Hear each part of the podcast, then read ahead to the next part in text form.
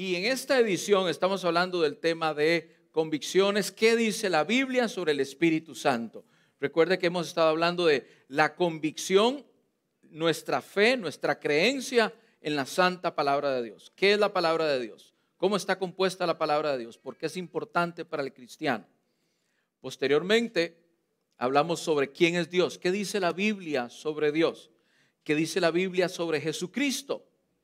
Y desde la semana pasada estamos caminando sobre qué dice la Biblia sobre el Espíritu Santo de Dios. Y todo esto nació desde una reflexión que mi esposa y yo hicimos en octubre, si no me equivoco, 2020, en un retiro que tuvimos sobre reevaluarnos, sobre analizar qué es lo que estamos haciendo como iglesia y el deseo de que toda la iglesia entre en este proceso de autoanálisis.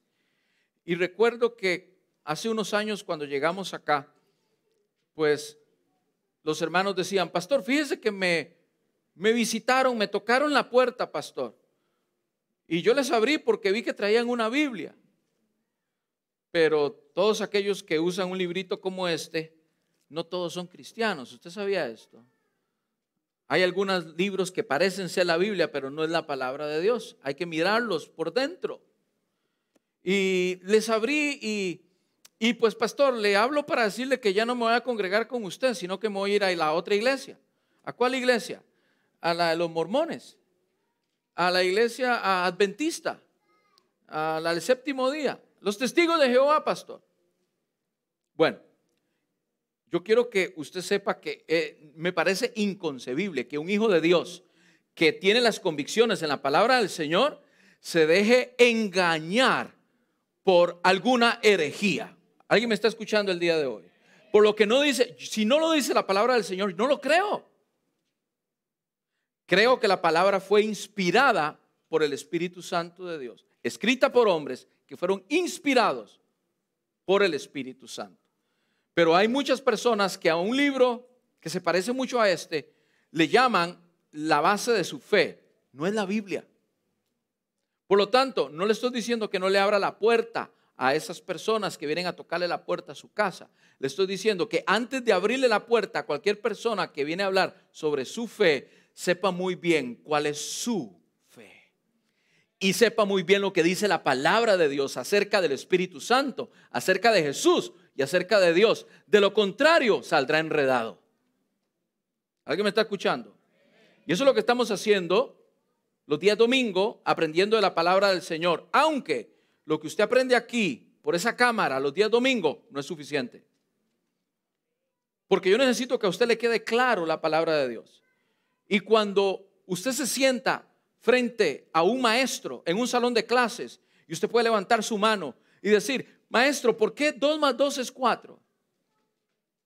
Bueno, eso en matemáticas. Pero, ¿por qué Jesucristo vino a morir por mí? ¿Y, cuál es la base de nuestra doctrina? ¿Y por qué creemos en la santificación? ¿Y por qué creemos en el hablar en lenguas? ¿Y por qué creemos en la sanidad divina? No es solamente que lo creemos, es que es nuestra convicción. Y eso es lo que dice la palabra del Señor. Por eso lo creemos. Entonces, cuando usted se sienta en la escuela de crecimiento espiritual todos los días jueves, ese es el día donde usted realmente aprende. Aquí usted va a salir motivado. Hoy vamos a hablar del Espíritu Santo y usted va a salir motivadísimo. Pero, mi hermano, si usted quiere realmente aprender la palabra del Señor, siéntese a alguien, siéntese al lado de alguien que la sepa explicar. Siéntese al lado de alguien que le pueda responder preguntas.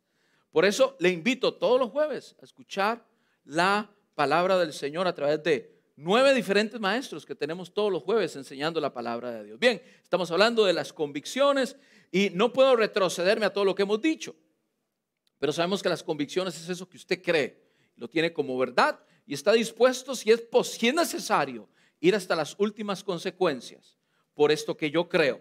Y estuvimos hablando del Espíritu Santo, nos dimos cuenta que no es una paloma, que no es un aire, que no es una fuerza, que no es un poder, que no es un viento. No, no, no. El Espíritu Santo es Dios mismo. Es el Espíritu de Dios mismo. Y de la misma forma que la Trinidad Divina es Padre, Hijo y Espíritu Santo, de la misma forma usted es alma, cuerpo y espíritu. Yo no puedo decir qué es lo más importante en mí, el alma, qué es lo más importante en mí, el espíritu, qué es lo más importante en mí, el cuerpo. Yo no puedo decir que algo de algunos de esos tres elementos es más importante que el otro, porque si no estuviese en los tres, no sería un ser humano. Es el complemento de los tres. De la misma forma, el Padre, el Hijo, el Espíritu Santo son uno solo. Dios Padre, Dios Hijo y Dios Espíritu Santo. Pastor, explíquemelo un poquito más. Véngase los jueves y se lo explicamos un poquito más. Y si queda sin dudas, eh, perdón, y si queda con dudas, lo que tiene que hacer es que cuando esté en el cielo se lo pregunte al Señor, porque posiblemente hay cosas que no podamos explicarles. Solamente el Señor. Yo tengo una lista de preguntas que cuando llegue al cielo se lo pueda preguntar al Señor. Yo no sé si usted tiene una, yo tengo una lista de preguntas. ¿eh? Así que no se sienta triste si no lo entiende al 100%. Lo importante es que usted crea que lo que dice aquí, caminamos por fe y no por vista. No se trata de, racionalizar la palabra de Dios, sino se trata de recibirla en el corazón y creer en ella. Nada más. Recuerden que el Espíritu Santo fue profetizado por el, ah, por el profeta Joel en Joel capítulo 2. Por lo tanto, en aquellos tiempos derramaré de mi espíritu sobre toda carne. También fue profetizado por Isaías. Ah, 700 años antes de que aconteciese. También fue profetizado por Ezequiel. Ezequiel dijimos la semana pasada que fue uno de los profetas. Algunos teólogos dicen que fue el profeta que más se refirió al don del Espíritu Santo. Al Espíritu Santo directamente. Y el profeta Joel dice en, Joel 30, en, en Ezequiel 36, no lo busque. Y pondré dentro de vosotros mi espíritu refiriéndose al Espíritu de Dios, y haré que andéis en mis estatutos y que guardes mis, ah, mis preceptos y los pongáis por obra. La semana pasada vimos la importancia del Espíritu Santo para poder entender la palabra, para poder llevarla a cabo. Y nos dimos cuenta que hay personas que dicen que vienen a la iglesia, que se sientan, que levantan las manos, que adoran, que dicen amén, gloria a Dios, y sin embargo no entienden la palabra. ¿Por qué? Porque el Espíritu Santo no está en ellos. Y es necesario que el Espíritu Santo esté con nosotros, dentro de nosotros, para entender la palabra. Yo estoy seguro que aquí hay personas que me están entendiendo porque el Espíritu Santo está en ustedes. Pero no me extrañaría que haya alguna persona que no entiende absolutamente nada de lo que estoy diciendo. ¿Por qué? Porque el Espíritu Santo no está en ti. Así de fácil. De la misma forma aquellos que me están mirando. Hay personas que nos están mirando que están llenos del Espíritu Santo y hay otras personas que necesitan recibir el Espíritu Santo. Pastor, entonces, ¿cómo se recibe el Espíritu Santo? Lo dijimos la semana pasada diciendo, Pastor, yo quiero aceptar a Jesucristo en mi corazón. ¿Cómo recibo el Espíritu Santo? Diciendo, Jesucristo, ven y haz morada en mi vida.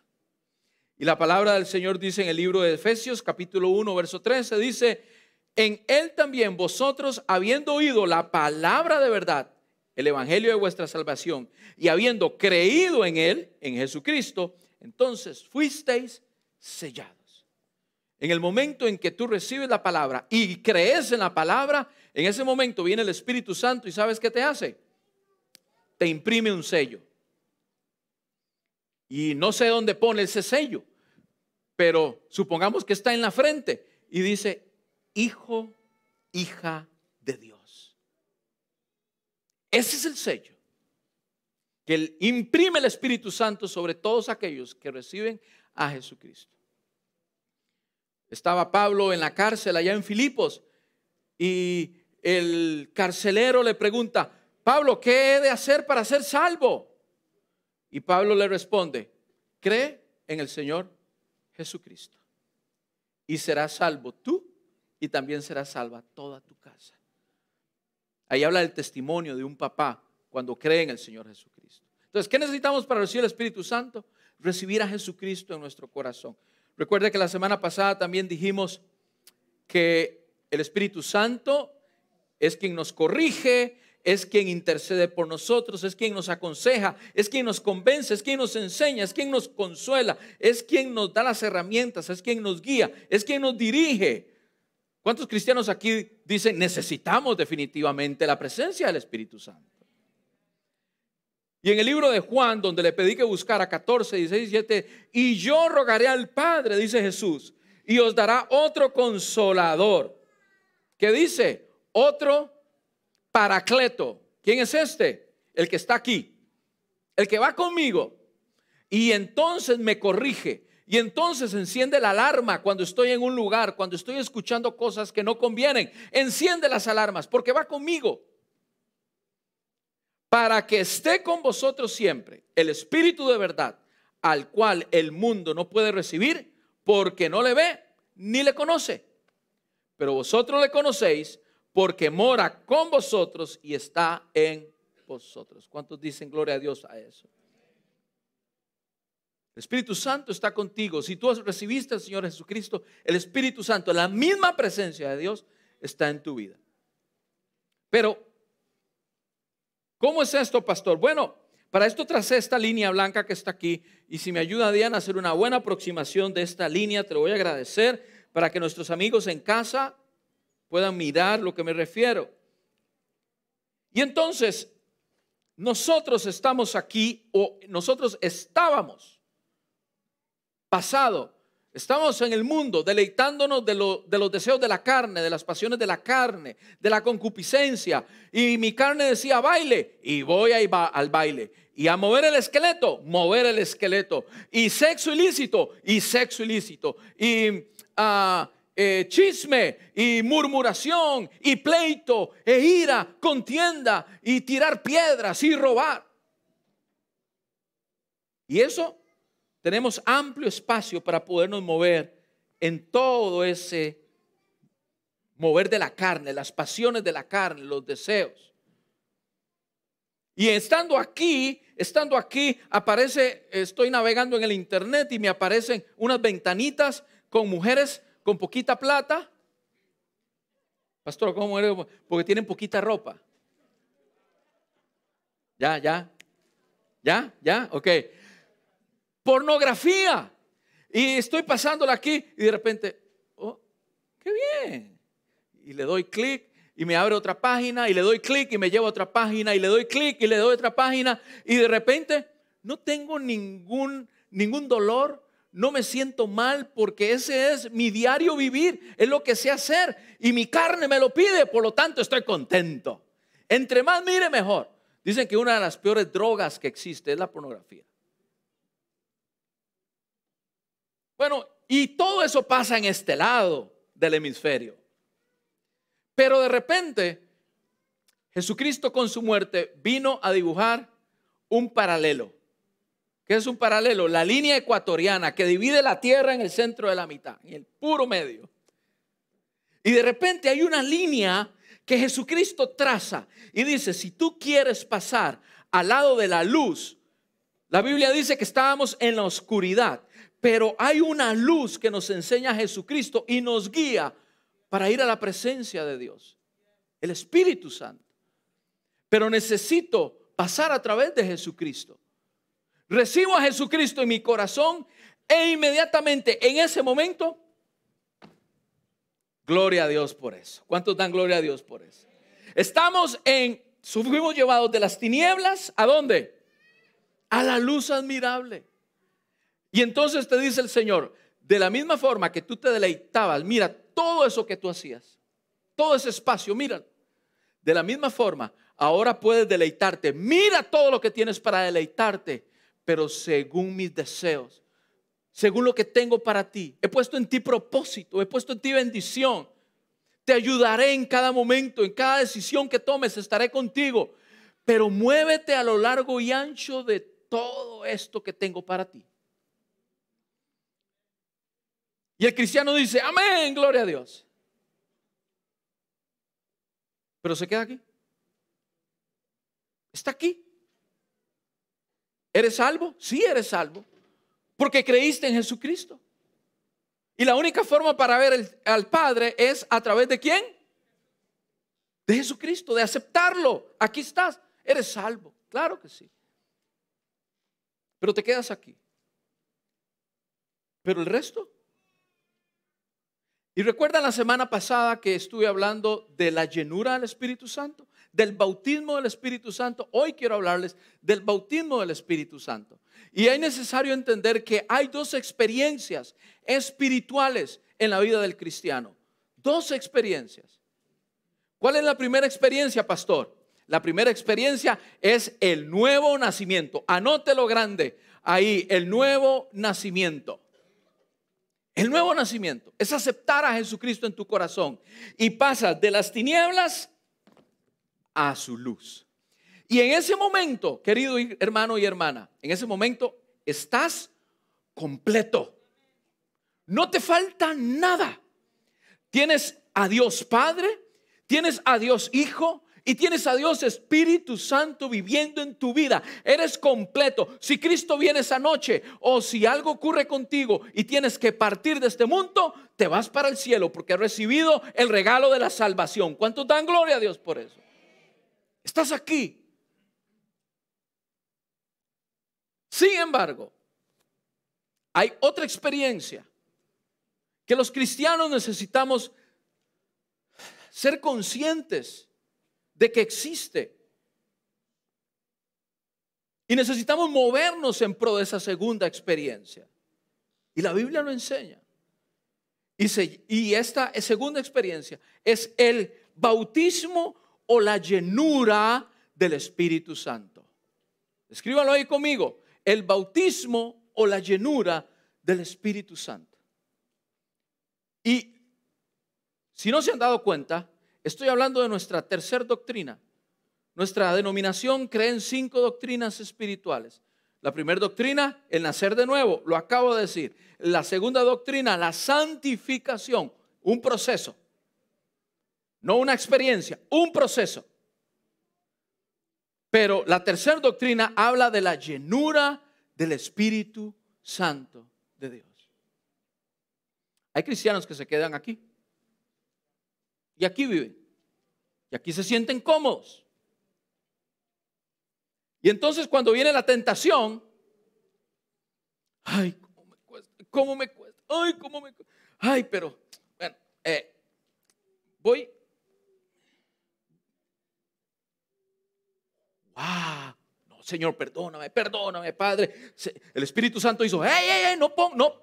Espíritu Santo, Señor, perdóname, Jesucristo, perdón. Cuando nos quedamos aquí, constantemente tenemos que estarle pidiendo perdón al Señor porque fallamos constantemente. Venimos de allá y estamos aquí y estamos pecando y dándole rienda suelta a nuestras tentaciones. ¿Por qué? Porque somos como el pueblo de, de Israel, por decirlo de alguna forma. El pueblo de Israel pecaba, se arrepentía, volvía a pecar, se arrepentía, volvía a pecar, se arrepentía, volvía a pecar, se arrepentía. Y así parecen muchos cristianos. Saben que no tienen que hacer algo, el Espíritu Santo se lo está diciendo porque ya vive dentro de ti y aún así lo haces. Te tienes que estar arrepintiendo constantemente. No te aburres de estarte arrepintiendo constantemente. Escúchame bien, la llenura o el bautismo del Espíritu Santo provoca en ti madurez, crecimiento y te capacita. Si no eres lleno del Espíritu Santo, esa madurez no va a venir. Y entonces tú encuentras cristianos que nada más aceptaron a Jesucristo, pasaron dos años, tres años, cinco años, diez años, quince años y siguen en su misma tentación, en sus mismos líos y, y no salen de eso. Y están dando vueltas en lo mismo y en lo mismo. Y cuando tú hablas con ellos y te dices, pastor, es que y, lo vuelves a ver dentro de un año. Y, este, y, yo digo, este hermano no se cansará de estar peleando con lo mismo. No está aburrido de estar diciendo siempre lo mismo, la misma cantaleta. Es que el diablo me, me atropelló y me pasó por encima y, y caí en pecado, pastor, caí. Hermanos, no somos perfectos, pero cuando estamos llenos del Espíritu Santo alcanzamos madurez. Y esa madurez nos hace amar más las cosas de Dios que las cosas del mundo. Si te quedas aquí, a la orillita, ¿sabes qué? Vas a estar tentado constantemente. El Espíritu Santo va a encender alarmas, pero vas a estar tentado constantemente porque no hay un proceso de crecimiento en tu vida. Yo veo que hay muchas caritas que dicen, un mm, pastor, ya estoy entendiendo. Ya sé por qué es que me está... Es que de eso se trata, que tú te lleves de aquí principios y que tú empieces a reflexionar en tu casa para crear convicciones. Porque una persona que sale de aquí el día de hoy tiene que salir convencido de que necesita la llenura del Espíritu Santo para gozar a plenitud de las bendiciones que Dios tiene para ti, para que crezcas, madures y para que te capacites. En la primera experiencia, la experiencia del nuevo nacimiento, es la experiencia donde Dios te abre las puertas del cielo y eres salvo. En la segunda experiencia, la, segunda experiencia es la de la llenura, el bautismo del Espíritu Santo.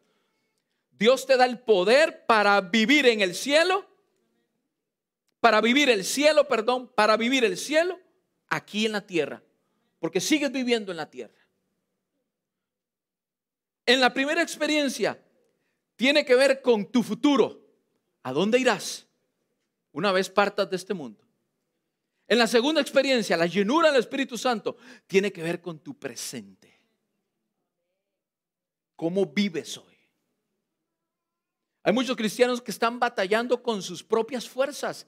No es por tus propias fuerzas. Es a través del poder del Espíritu Santo en tu vida. No es en tus propias fuerzas. Vamos a diferenciar, váyase conmigo al libro de Hechos rápidamente. Hechos capítulo 8, verso 14 y 16. Aquí está claramente donde hay una diferencia entre la primera experiencia y la segunda experiencia. Y yo sé que hay muchos teólogos que dicen, el libro de Hechos no es un libro para sacar una doctrina de, el, de este libro. No es un libro doctrinal, es un libro histórico. Pero nuestra denominación lo enseña de esta forma. ¿Por qué? Porque es algo que ocurrió, es algo que existe, existió. Y se puede ver a lo largo del libro de Hechos. Y los apóstoles lo están explicando en sus epístolas. Donde una cosa es el nuevo nacimiento y luego la madurez. Pablo le dice a, Primera de Corintios, a la iglesia de Corinto, tengo tiempo de estar escribiendo a ustedes y tengo que escribirles como niños espirituales. Porque están aquí. Y siguen peleando y siguen en, problemas y siguen chismorreando y siguen aquí. ¿Por qué no se mueven a madurar? Dice Hechos capítulo 14, verso 15, dice, cuando los apóstoles estaban en Jerusalén, oyeron que Samaria, déjenme ver, estaban en Jerusalén, oyeron que Samaria había recibido la palabra de Dios. En Samaria estaban los gentiles. Era la primera vez que el Espíritu Santo, que la palabra estaba llegando a un lugar fuera de las fronteras de Jerusalén. Y dice, entonces enviaron quienes, los apóstoles, enviaron a Pedro y a Juan, 15, los cuales, habiendo venido, oraron por ellos para que recibieran el Espíritu Santo, porque aún no habían descendido sobre ninguno de ellos, sino que solamente habían sido bautizados por el nombre de Jesús. Vemos claramente aquí estas dos experiencias, donde ya eran creyentes. Dice la palabra que habían recibido la palabra los samaritanos, pero tuvieron que enviar los apóstoles a dos de ellos, Juan y Pedro, para que fuesen para que mirasen y para que a través de ellos fuese notificado que hay algo más, que hay algo más profundo, que tienen que saber, que tienen que conocer, que es la llenura o la impartición del Espíritu Santo sobre ellos. Entonces, hermano, querido, rapidísimo, surge la pregunta. Allá arriba me ayudan, si se me olvida pasar a los slides, me van siguiendo. Surge la pregunta, ¿Ha sido usted bautizado por el Espíritu Santo o solo ha tenido la experiencia de la conversión? Question. Pregunta. ¿Ha sido usted bautizado por el Espíritu Santo o ha tenido solamente la experiencia de la conversión? Y empieza, pastor, bueno, no sé, ¿qué tengo que, qué tengo que, qué tengo que recibir si, si se trata de la, del bautismo del Espíritu Santo? ¿En qué consiste? Vamos a verlo inmediatamente. ¿Por qué necesitamos o por qué necesitas el bautismo en el Espíritu Santo? Primero, póngale atención. Uno, porque nos da el poder para testificar. ¿Por qué necesitas el poder del Espíritu Santo? ¿Por qué necesitas la llenura? ¿Por qué necesitas el bautismo del Espíritu Santo?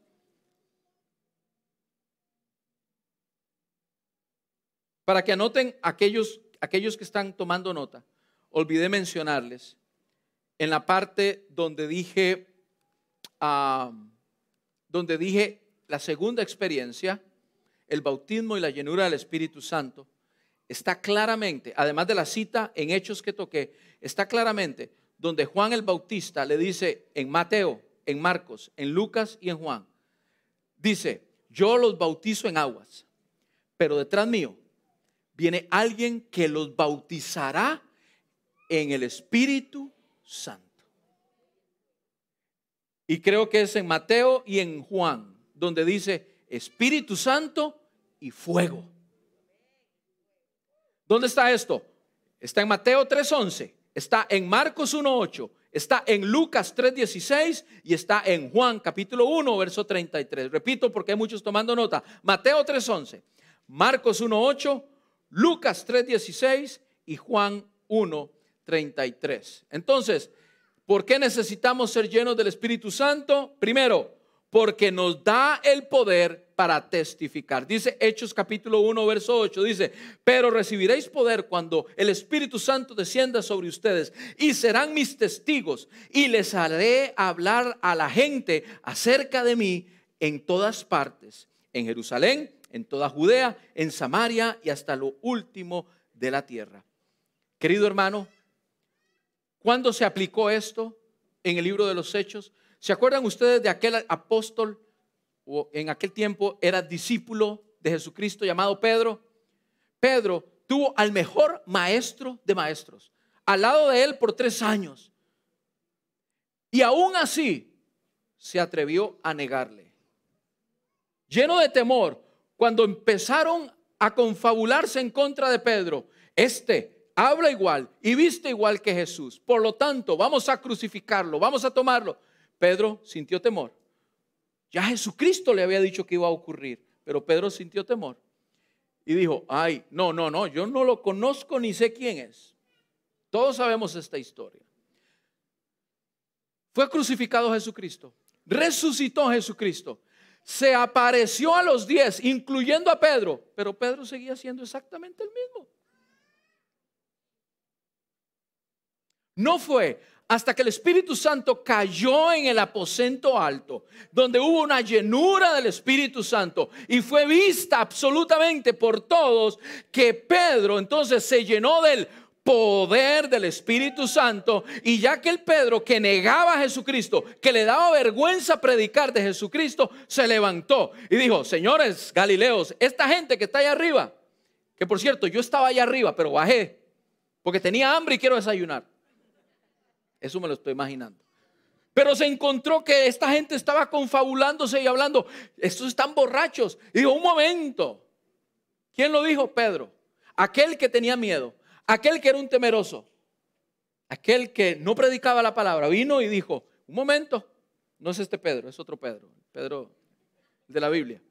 Y dijo, señores, estos que están aquí están llenos del Espíritu Santo. Está cumpliéndose lo que dice el libro de Joel, capítulo 2, donde en los postreros tiempos derramaré de mi Espíritu Santo, dice la Biblia.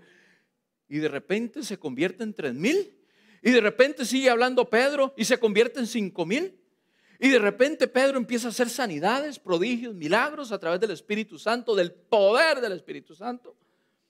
Y entonces el concilio de Jerusalén los toma a Pedro y a Juan Seguramente eran bien panas ellos, ¿verdad? Y los toma y dice, señores, vamos a meterles una buena tunda, vamos a meterlos presos y ustedes no van a hablar más de Jesucristo. No quiero sanidades, no quiero eh, milagros en nombre de ese nombre Jesucristo.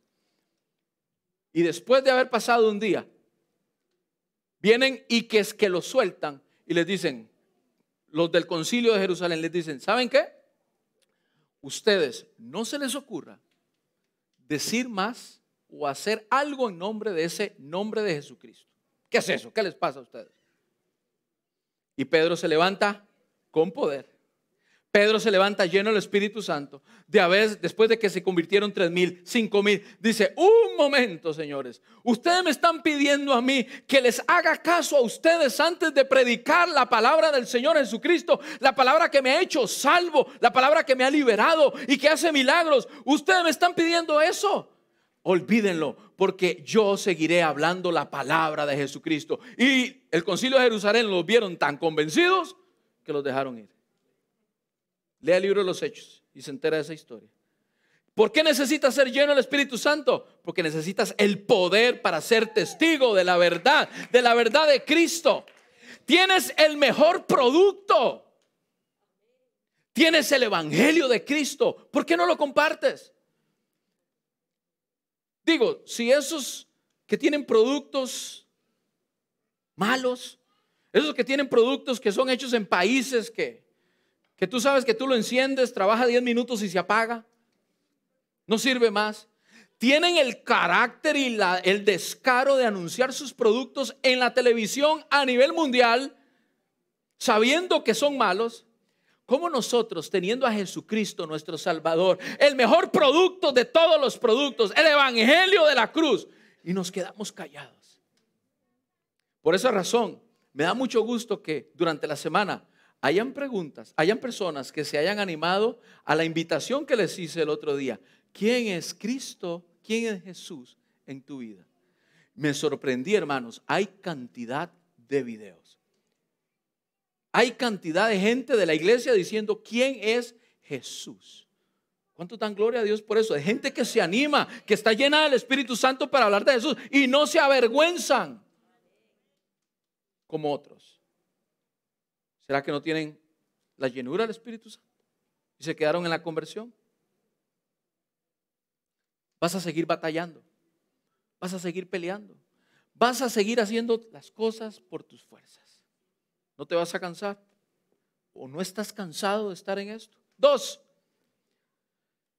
vamos a ver, ¿por qué debemos ser llenos del Espíritu Santo? Ayúdeme ahí. Nos da poder para profetizar y para tener visiones, es decir, las cosas sobrenaturales. Dice el libro de Hechos, capítulo 2, versos 17 y 18. En los últimos días, y, esto es la historia que les acabo de narrar, este es Pedro hablando. En los últimos días, dice Dios, derramaré mi espíritu sobre toda la gente. Sus hijos, escuche bien, si usted quiere señalar algo en su Biblia, señale esto. Sus hijos e hijas profetizarán. Sus jóvenes tendrán visiones y sus ancianos tendrán sueños. En sus días, en esos días derramaré mi espíritu aún sobre mis siervos, hombres y mujeres por igual y profetizará.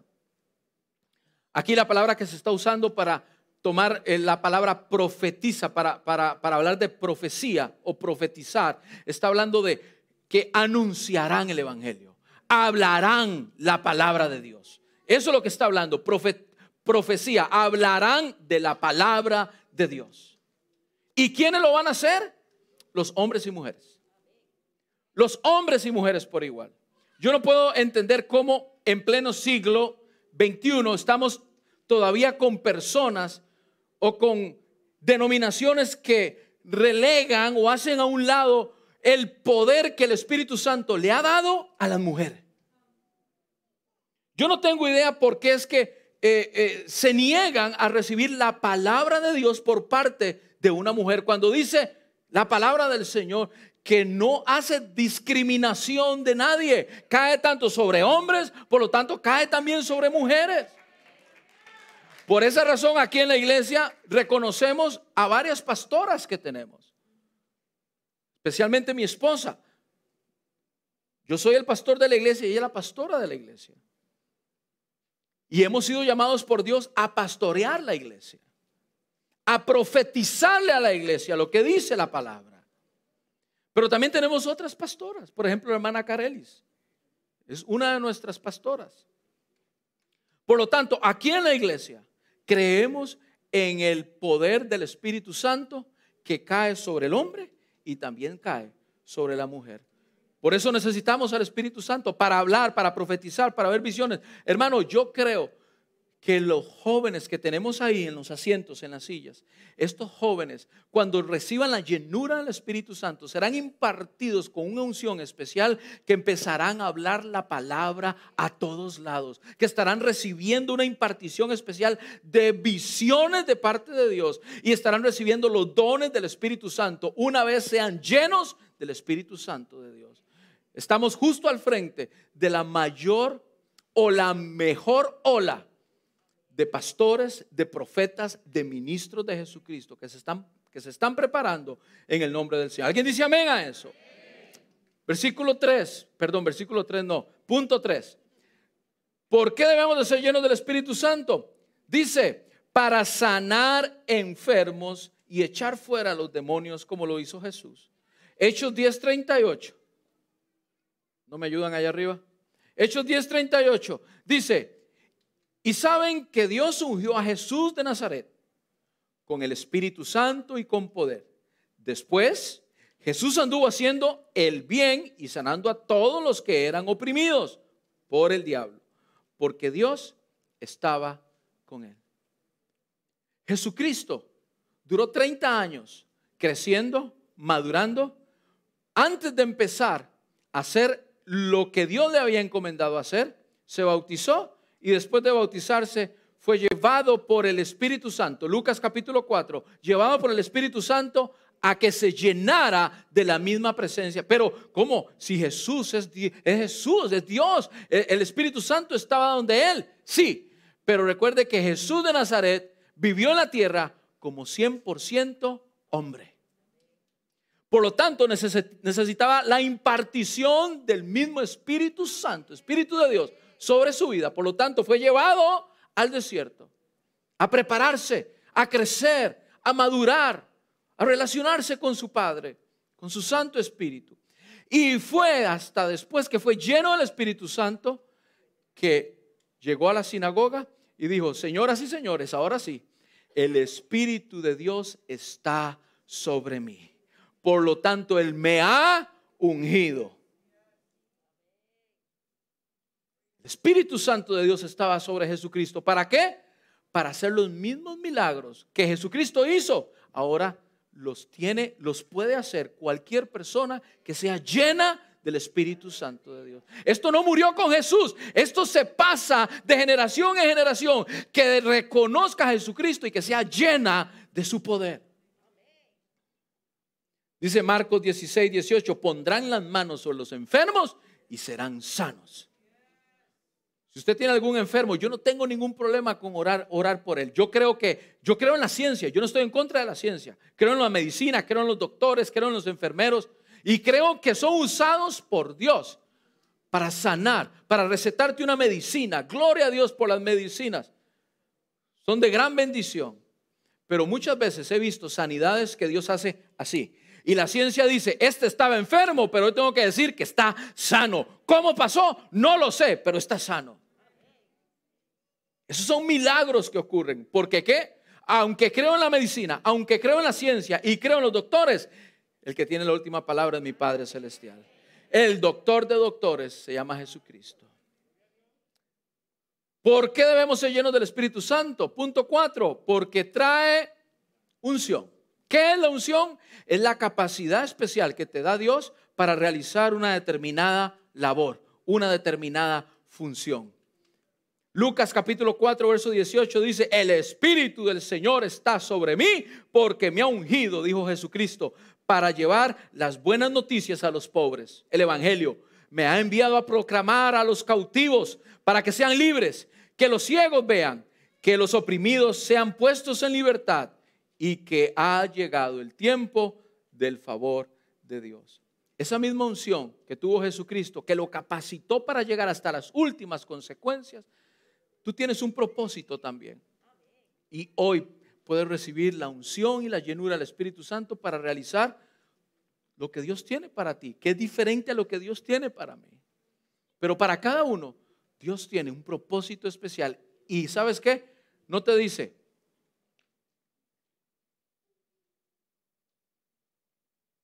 algunas veces aquí en la iglesia hemos tenido que decirle, pastor, eh, me, han tenido que decir, pastor, quiero trabajar en la iglesia, le ayudo en la oficina.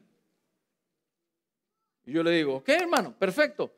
Eh, ¿Qué necesito, pastor? Bueno, ¿usted tiene computadora en su casa? Sí, pastor. ¿Usted tiene papel en su casa? Sí, pastor. Cuente con todo eso. Amén, gloria a Dios. Y hay gente que lo pone a disposición de la iglesia para servir a la iglesia. Y tenemos así muchos voluntarios. Sin embargo, Jesucristo es diferente. Muy diferente.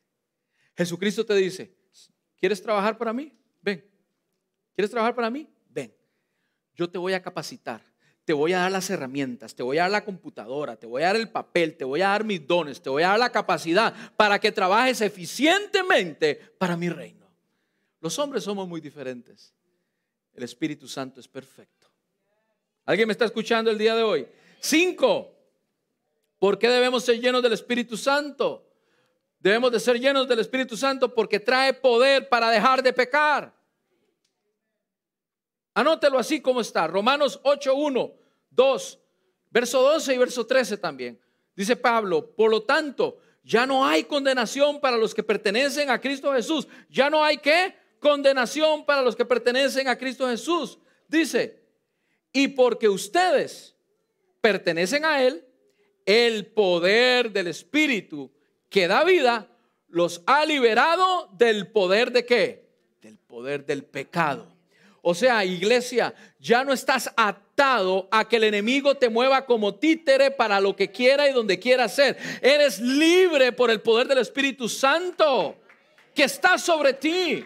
Ya Él quiere tomar, el enemigo quiere tomar las, las, las herramientas de la marioneta para manejarte, para conducirte, pero no las encuentra. Los hilos están cortados. Ahora estás dominado, estás capacitado por el Espíritu Santo.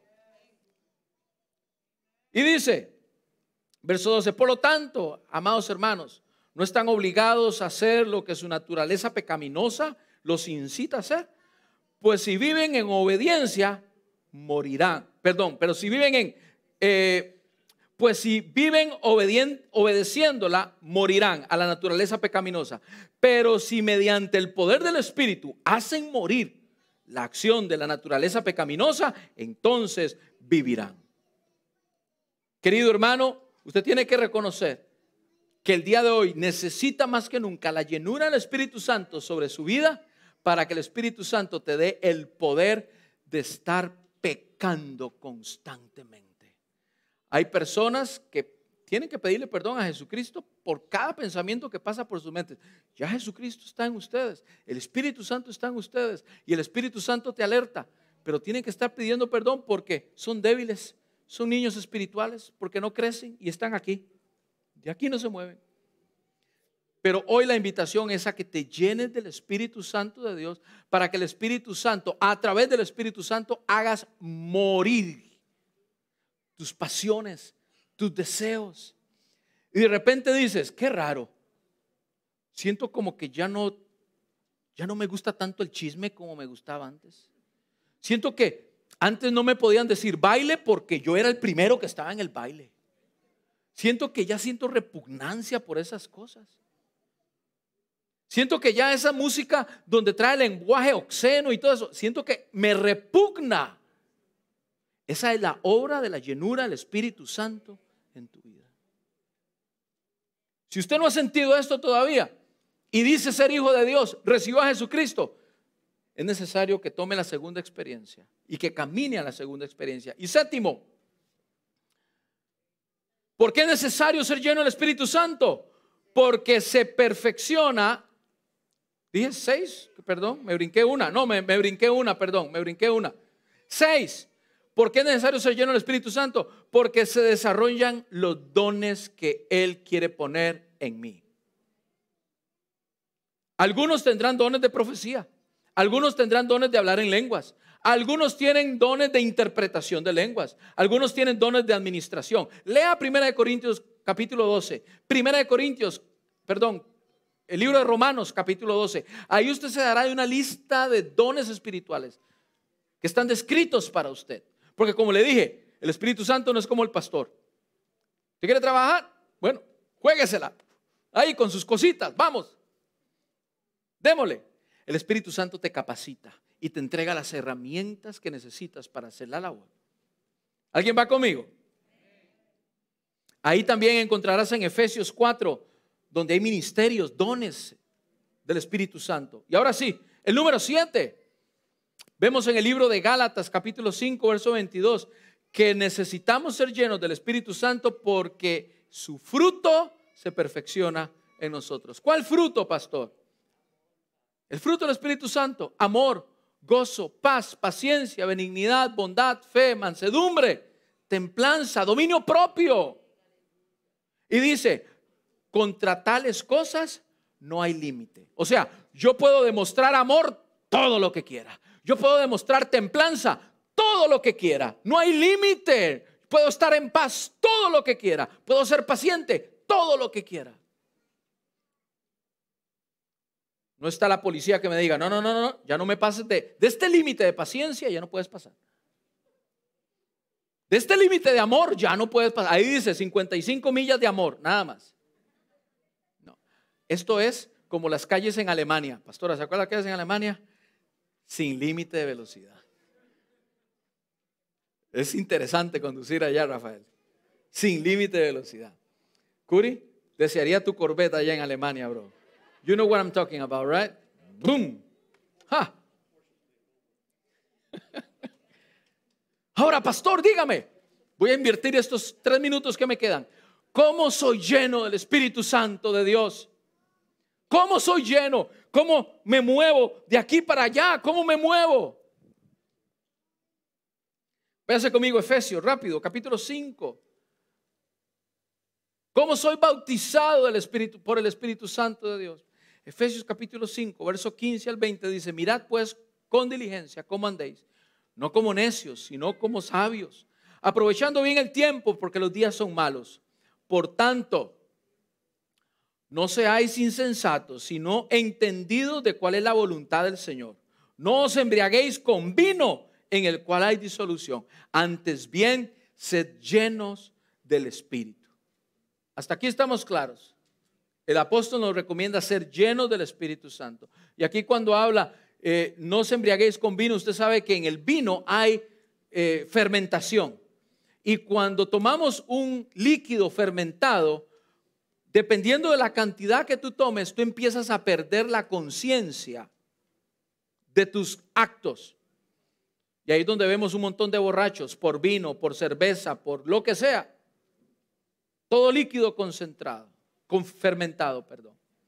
Y entonces lo que no lo que el apóstol está diciendo, todo eso que te hace perder tu conciencia de quién eres, no te alimentes de eso. Aliméntate mejor del Espíritu Santo de Dios. Llénate del Espíritu Santo de Dios. ¿Cómo? 19. Hablando entre vosotros con salmos, con himnos y cánticos espirituales, cantando y alabando al Señor en vuestros corazones, dando siempre gracias a Dios por todo, eh, por todo al Dios y Padre en el nombre de nuestro Señor Jesucristo. Pastor, ¿Cómo empiezo a disfrutar de la llenura del Espíritu Santo?